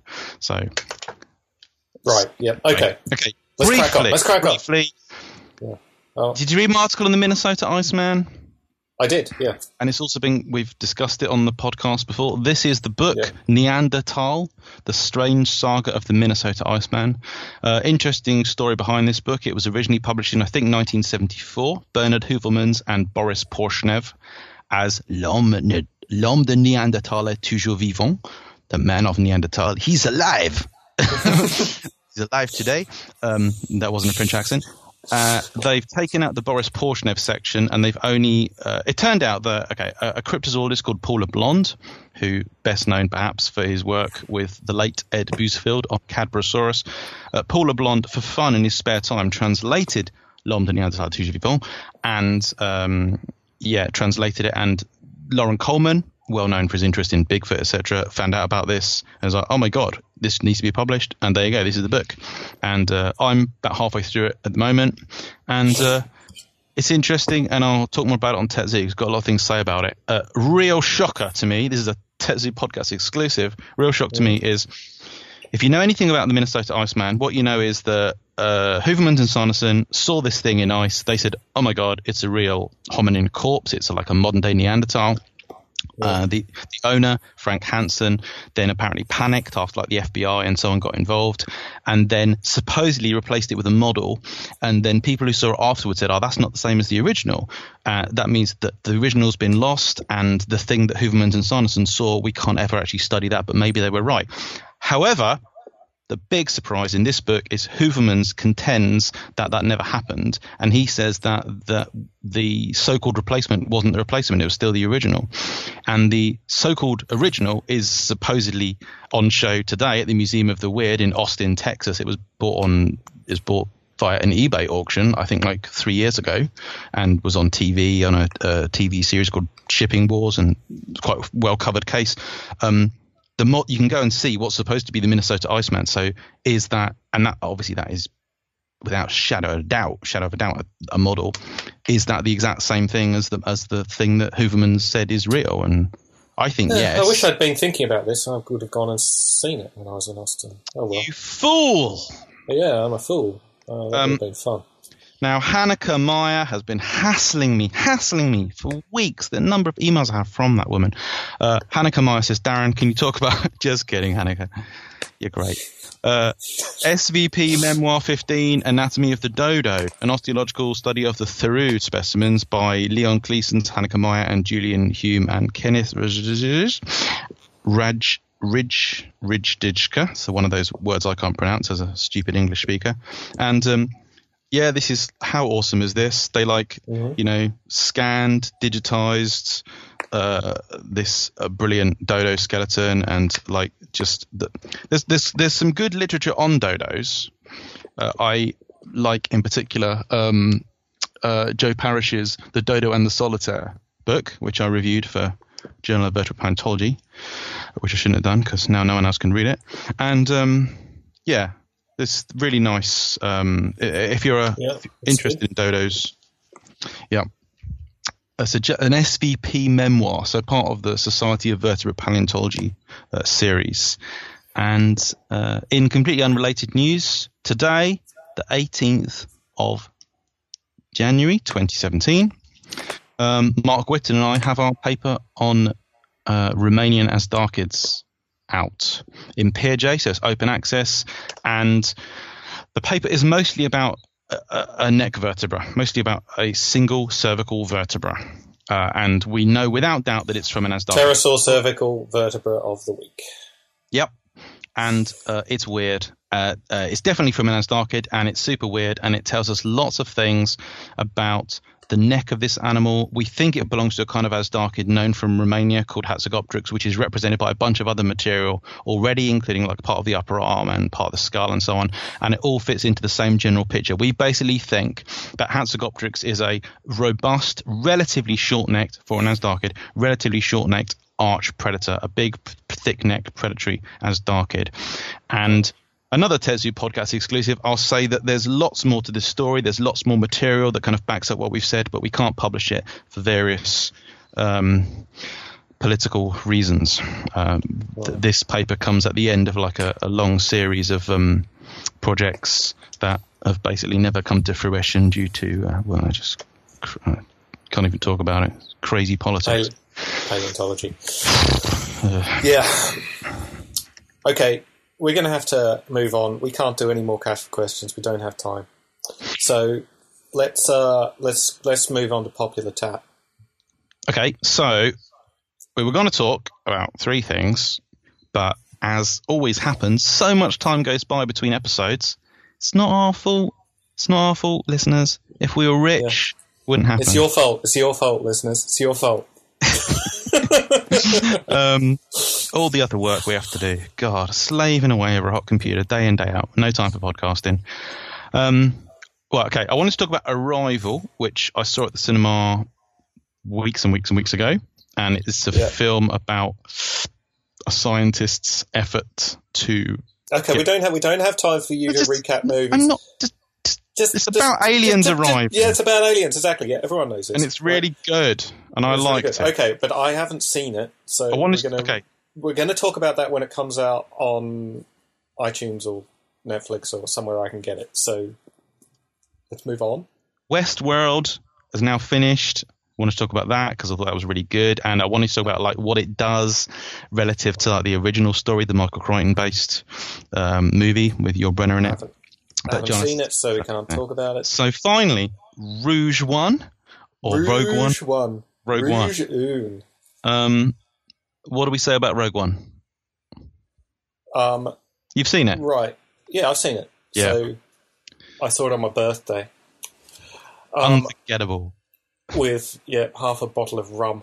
it's true. Went to one of those fancy cinemas with the sofas, you know. Um, and yes, it was a.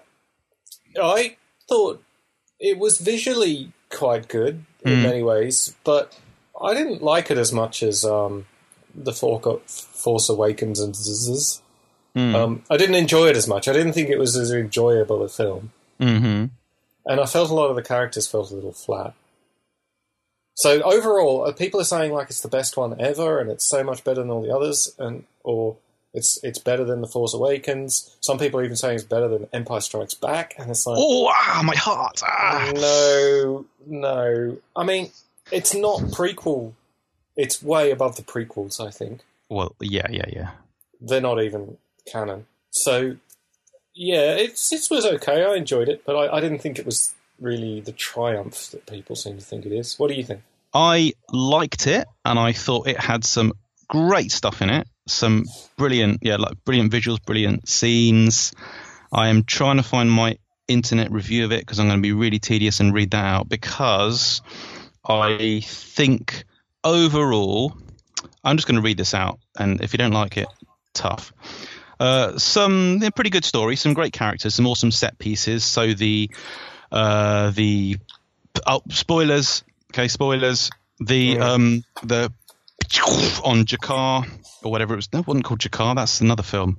Uh, the the Yeah, the desert matter. the deserty planet. the holy city. Forest Whitaker died. Um, the, the the the the impact of Star Destroyers that was awesome, and the Darth Vader bits, and particularly the Darth Vader blockade runner scene at the end. That was great, and something that if you're a Star Wars fan, you've seen played out in graphic novels and artwork many many times. So it's good to kind of see it. It was fun. They did that well. Um, it does things that do that do put it outside the trilogies, but I like the fact that we get connectedness between episode uh, four and episode six. So the stuff that obviously does connect to New Hope with uh, with Return of the Jedi. I also like the fact that if you think of the cast of the original Star Wars, so A New Hope, it's apart from one or two characters, it's wall to wall European white men, and they. It's like with this film, it's like they kept that in mind and they tr- they deliberately like tried to make a bridge between that universe. That you can't pretend that doesn't exist. You can't pretend that people didn't didn't do that. So you say, that, well, there's that, but we can also connect that with this like expanded, more diverse universe where there are people that don't look humans that don't look European. There are women and there are even non-humans as well, right? There's an insane number of cameos, characters, droids, uh, even even sound effects in the background. There's so much Star Wars nerdetry stuff. It was did feel a bit like fan, Yeah, yeah, sort of Yeah. gratuitous as a as a action with my hand I'm making there. Um, uh, I think they overdid that quite a lot. The Death Star stuff was great. The stuff with the Imperial Walker type things, AT-ACTs they're called, was good. The AT-ST appearance, the the Scout Walker scene, that was that was great. But uh, basically a cameo, too too brief. I like K-2SO, uh, voiced by Alan Tudyk. He he was the, the brilliant uh, droid. My Will, my son's gone and bought the Lego version of him. It's quite a cool character. Forest Whitaker was great, but his role was way smaller than you expecting from the trailers.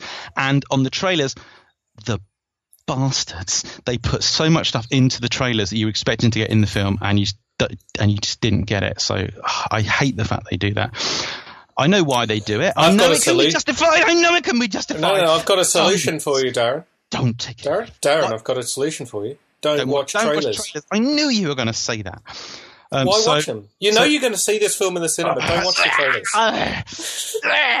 Don't fall for it. Just don't watch them. you're led to think these things are going to happen. You're led to think, what will you become? That Jyn's going to become a TIE pilot. She's going to join the Empire. No.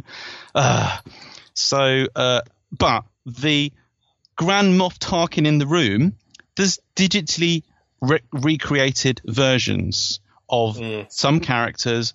No, don't do that. It's not okay, in my opinion, and it doesn't work. It doesn't work. So having Peter Cushing no, it just never convinced me once. Not just because I'm a Star Wars fan, just because I kind of have some idea what humans look like, and I didn't think that worked. And Carrie Fisher at the end, I mean, obviously that's more poignant now. What with uh, R.I.P. Carrie Fisher, really sad. But um, uh, yeah, that just that just didn't work. And uh, the thing is, like now they've done it, is it that they're going to carry on doing it, and they're, obviously they're going to become better at it? Are we going to see more of that? Because obviously this is a big issue, how ethical or not this is. Uh, final thoughts: This did feel to me like a graphic novel brought to life. As in, and I don't mean that as a good thing. I mean it felt like a sort of fan project uh, and and people who know like the role playing game and the you know the novels about Star Wars and the graphic novels, and the comics and stuff, it did feel as if someone had invented their own couple of characters and they then wanted them crowbarred into the story. There's characters like um, Admiral Thrawn, who's a well-known character in like the the bigger universe, the expanded Star Wars universe, which of course is now redundant post Disney. But it felt to me like that had been work. That basically it was a movie. It was like a fan movie, and mm. it this similar. You've you've said similar things to this before. It felt like one of these things where it's a fan making a super serious, detailed movie about an aspect of the universe. But in terms of its popular appeal and how fun it is, on that level, it doesn't quite work. So I enjoyed it a lot, but it did feel like a, a fan made movie, and it didn't have the stuff that is a, has actually made Star Wars a success, which is like characters like Harrison Ford's Han Solo and the humor and you know. Yeah. I if you imagine Star Wars without Han Solo, which is essentially what you have in this this film, it's it's flat. It would never it would never be a pop culture phenomenon. It would never be the thing it is. It'd be a bunch of forgotten sci-fi movies. It'd be interesting in the way that oh wow, look at the special effects in this.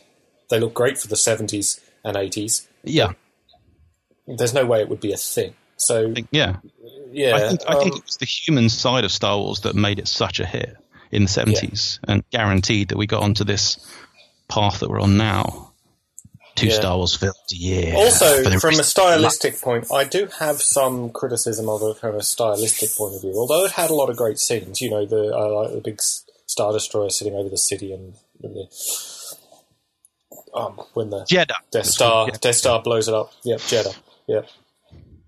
Uh, yeah, all that. A lot of those scenes were really good, it did fall a little bit into what a lot of these films do a lot of fighting in the dark for minutes and minutes on end, and you just sort of get a bit lost and think, uh, what's the point?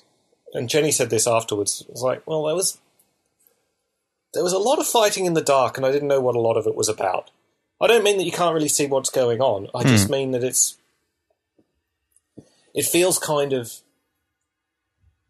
laboured and pointless and unclear. It's not sharp filmmaking. And lots and lots and lots of these sci-fi action films sort of go in for it. Lots you know of fighting in the dark, flickery lights, lens flare, uh, okay, yeah, that sort of thing. And you just think, you know, I thought some of that, and there are some scenes in the original ones like that. You know, the, some of the lightsaber fights and stuff like that. That's sort of the classic. Yeah, but, yeah, yeah. Um, this one, it didn't work because they weren't lightsaber fights. It just yeah. felt like a lot of other action films with fighting in the dark, and it just. Do you know who directed boring. this film? Um, it was. It was Gareth Edwards. Uh, no, I didn't. Yeah. Wasn't it? Oh, I think it was Gareth Edwards. And do you know what other film he, uh, famous recent film he uh, directed? Um, Don't what? Google it. Don't Google it, you cheating bastard. Well, I don't know, so I was going to Google it and find out. Tell me. Godzilla. Ah, uh, yeah. The Godzilla that you hate.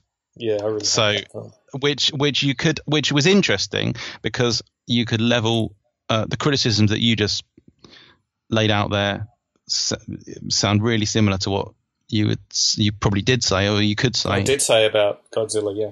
Yeah. I did say that. And um, also, yeah, it's interesting it's him, but also um, the kaiju film. What was that called? Pacific Rim. I mean Pacific Rim. Pacific Rim. That also suffered from the fights in the dark type problem, which is just visually really not good. It works occasionally for mood, but it, it's not a good visual mode for a film. Right. So, what would we give Rogue One out of ten? Oh, I'm gonna give it. Uh, it's tricky. It feels like a bit like Interstellar in a way, you know. Like Interstellar had some such amazing visuals, but such a stupid plot in the end. It's hard to balance those two things, right? And I think that Rogue One is like a less extreme version of that. Some of the visuals were really good, probably not quite as good as um, Interstellar.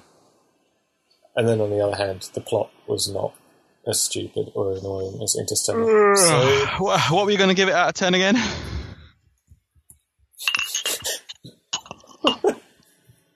I'll give listen, 5 out of 10. you drone on and on and on and on. Yeah, but and people on. like my droning on. They tell me this. Um, I'm going to give it. I'm going to give it. Yeah, I'm between a six and a seven. Uh, 6 and a 7. I'll give it 65. Six, six given that we point should use the whole thing, given that we should use the whole range, I'll give it a six. It's a good film. It's an okay film, but it's not. It's not. I'm, I'll change mine to a 6 because you really sold me there. Okay, All right. so that Ooh. we've just gotten through the whole agenda apart from that bit there. And okay, Uh, time's up basically. So Yeah. We need to record another one real soon. So thank you to listeners and thank you to Cash for questioners. Um, we want to get, we really, really want to get into the habit of doing them like. I want to be like the new Josh Rogan.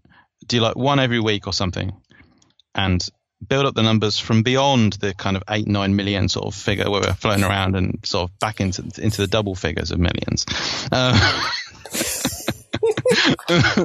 um, so yeah. So did I mention my new paper with Mark Witton on Azhdarchids is out? Uh, Mark Mhm. Witton, take a shot. Did I mention we're playing the drinking game? I've been playing the drinking game.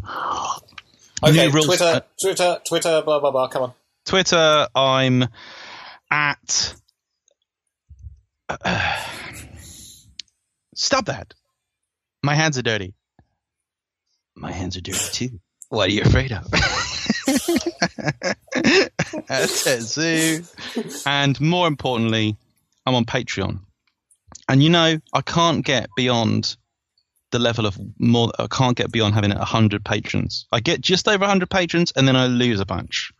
So, come on, slackers. Where's my money? Ah, yeah. How do you, how do you expect me to show down, show down the money. Right, I'm on Patreon too. Oh yeah. Okay, so look us up. Look us up on Twitter, Facebook. Yeah, we're all over the freaking internet. Yeah. We can't turn around on the internet without. God, it's just us. awful. Yeah. I don't know how you found us if you can find us through all these things anyway. Yeah. How many people do you think listen to the podcast that haven't found us on all these other things first? Oh, Anyway. I like. Yeah. Yeah. Anyway, I like it when Yeah. when uh, someone follows me on Twitter and they said, "You have a podcast?" I'm like, that's how I'm known. Okay. Yeah. Right. Okay. Bye.